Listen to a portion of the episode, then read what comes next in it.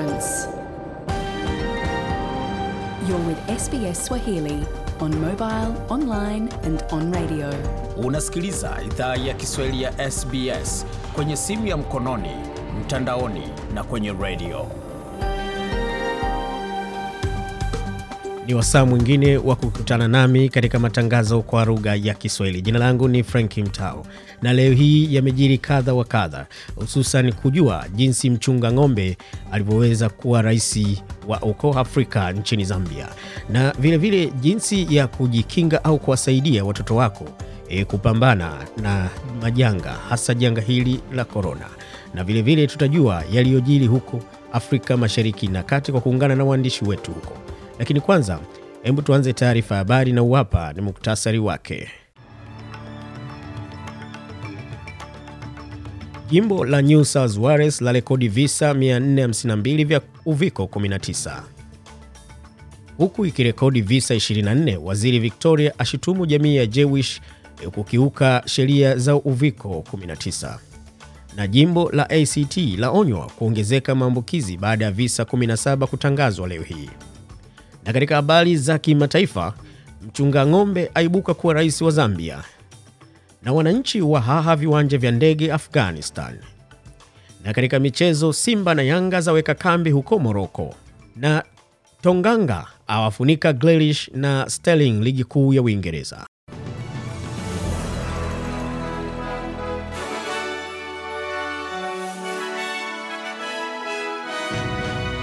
Ifuatayo ni taarifa ya habari kutoka hapa idhaa ya Kiswahili SBS. Msomaji ni Franki Mtao na tunaanza na habari za kitaifa. Jimbo la New South Wales limeandika visa vingine vipya 452 vya COVID-19 na kifo kimoja, huku mamlaka ikibaki na wasiwasi sana juu ya kuenea kwa virusi kupitia jamii za waborijino magharibi mwa jimbo hilo. Katika kesi mpya zilizotangazwa kurekodiwa hadi saa 8 mchana leo hii Jumatatu, visa 129 viliunganishwa na kesi zinazojulikana. 105 ni maambukizi majumbani katika visa vilivyojulikana na 24 waliambukizwa kwa karibu. Chanzo cha maambukizo ya kesi 323 bado kinachunguzwa. Kesi 30 zilikuwa za kuambukizwa katika jamii. Wizara ya afya New South Wales ilisema hali ya kutengwa ya kesi 297 bado inachunguzwa. In relation to the suburbs of concern, obviously in Greater Sydney, southwestern and western Sydney remain uh, the generators of most of the cases, and in particular, uh, we want to call out the following seven suburbs, and we ask everybody in those suburbs to be especially careful not to leave home unless you have to. And please come Waziri huyo aliendelea kubainisha kuwa asilimia 75 ya kesi mpya walikuwa ni watu chini ya miaka 40 na kifo kipya kilikuwa cha mwanamke asiye na chanjo aliye na umri wa miaka 70. Waziri Mkuu wa New South Wales Gladys Berejiklian aliwaambia waandishi wa habari leo hii, na huku akihimiza watu wakae majumbani kupunguza maambukizi. Na habari kutoka huko jimbo la Victoria linasema mamlaka ya Victoria wameachwa wakishangazwa na makosa makubwa ya chuki dhidi ya Uyahudi iliyoelekezwa kwa serikali baada ya kuibuka sheria zingine za kukiuka kwa kuhudhuria hafla huko Melbourne wiki iliyopita. Anti-Semitism is unacceptable and evil, and we have a zero tolerance approach to that in our state. The event that we spoke about at some length yesterday uh, was not was not a function of being Jewish. Uh, it was it was a it was a it was a stupid function. It was an illegal function. Uh, those people are being dealt with. Kulikuwa na kesi mpya 24 za mitaani za COVID-19 zilizotangazwa huko Victoria siku ya leo Jumanne, siku ya kwanza ambayo ni hatua kali za kufungiwa huko Melbourne. Maambukizi matatu yalihusishwa na hafla iliyofanyika katika kitongoji cha Caulfield Kaskazini ambacho kilihudhuriwa na washiriki wa jamii ya Kiyahudi, ikichukua jumla ya kesi zilizounganishwa ni mlolongo huo kuwa sita.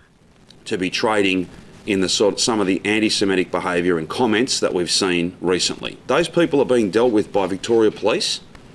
Uh, there's no sense that anyone needs to be harassing anybody, and there is never, ever a place in Victoria for anti-Semitic behaviour.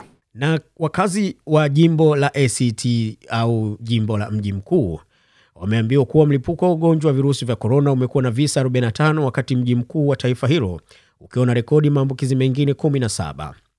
Waziri mkuu wa ACT Andrew Barr anaonya idadi ya kesi huenda ikakuwa e, wakati wa kuzuiliwa kwa wiki tatu hadi Septemba 2. Amewasihi watu wakae nyumbani na akaashiria ukandamizaji wa kufuata biashara muhimu zilizoruhusiwa kubaki wazi. Huo ndo mwisho wa habari za kitaifa. Kaa tayari basi kusikiliza habari za kimataifa. Katika habari za kimataifa tunaanza na huko nchini Zambia ambapo tunaambiwa ilikuwa kujaribu bahati ya mara ya sita kwa Hakainde Hichilema ambaye hatimaye amekuwa rais wa Zambia baada ya majaribio matano yasiyofanikiwa. Bwana Hichilema alimshinda mpinzani wake mkuu, rais anayemaliza muda wake Edgar Lungu kwa zaidi ya kula milioni.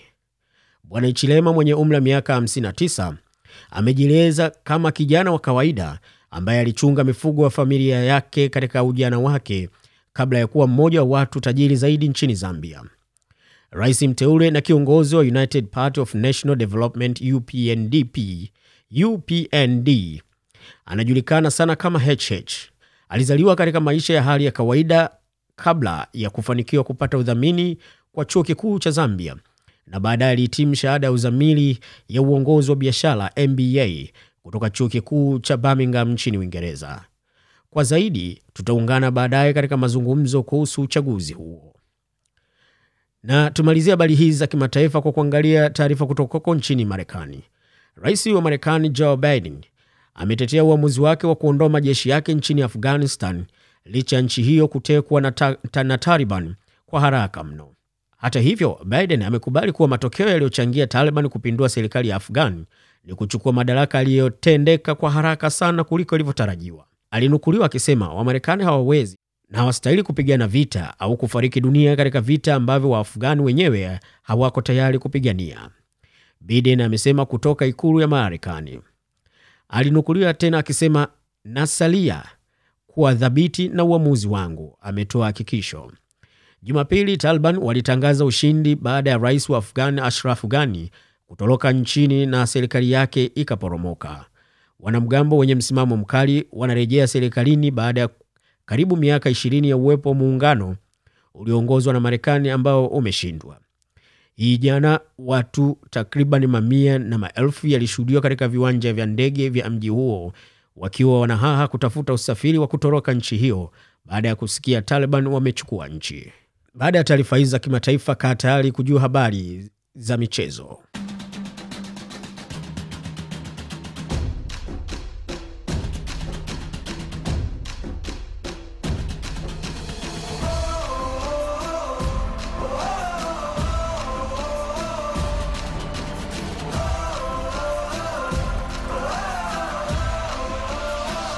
Karibu katika taarifa ya michezo ambapo tunaambiwa timu za soka za Tanzania Simba na Yanga zimeweka kambi nchini Moroko katika kujiandaa na msimu wa ligi kuu soka Tanzania bara.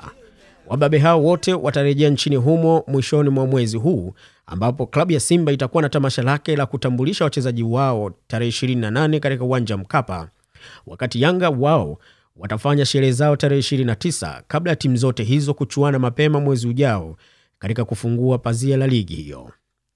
Na huko Uingereza tunaambiwa kwamba kijana wa miaka 22 Jafet Tangatanga kutoka timu ya Tottenham alikuwa na jukumu zito la kuwazuia washambuliaji wa Manchester City Jack Grealish na Raheem Sterling katika mtanange wa ligi kuu soka nchini humo.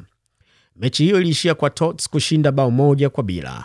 Mechi za ligi hiyo zitaendelea mwishoni mwa wiki hii ambapo mtanange unaosubiriwa kwa hamu ni kati ya Arsenal na Chelsea zitakazoumana majira ya saa saba na nusu usiku Jumatatu kwa masaa ya hapa Australia. Na kwa taarifa hiyo tunakamilisha taarifa ya habari kutoka hapa idhaa ya Kiswahili ya SBS, lakini kwa sasa tusikilize basi kwa ufupi tu kuhusiana na utabiri wa hali ya hewa. Katika utabiri wa hali ya hewa hapa Sydney kulikuwa na nyuzi joto 16, Melbourne nyuzi joto 12, Brisbane nyuzi joto 21 wakati huko Perth nyuzi joto 23 na Adelaide nyuzi joto 13, Hobart nyuzi joto 11, Canberra nyuzi joto 12, lakini kule Darwin kuliendelea kuwa na jua, kulitawaliwa na jua na nyuzi joto ilikuwa 33. Na kwa taarifa hiyo tabiri ya hali ya hewa tunakamilisha taarifa ya habari kutoka hapa idhaa ya Kiswahili ya SBS. Jina langu ni Frank Mtao, lakini usiende mbali, kwani tumekuandalia makala kemkem na tutaungana na mwandishi wetu kutoka huko nyanda za Afrika Mashariki na Kati akitupa dondoo yaliyojiri huko. Endelea kuwa nasi.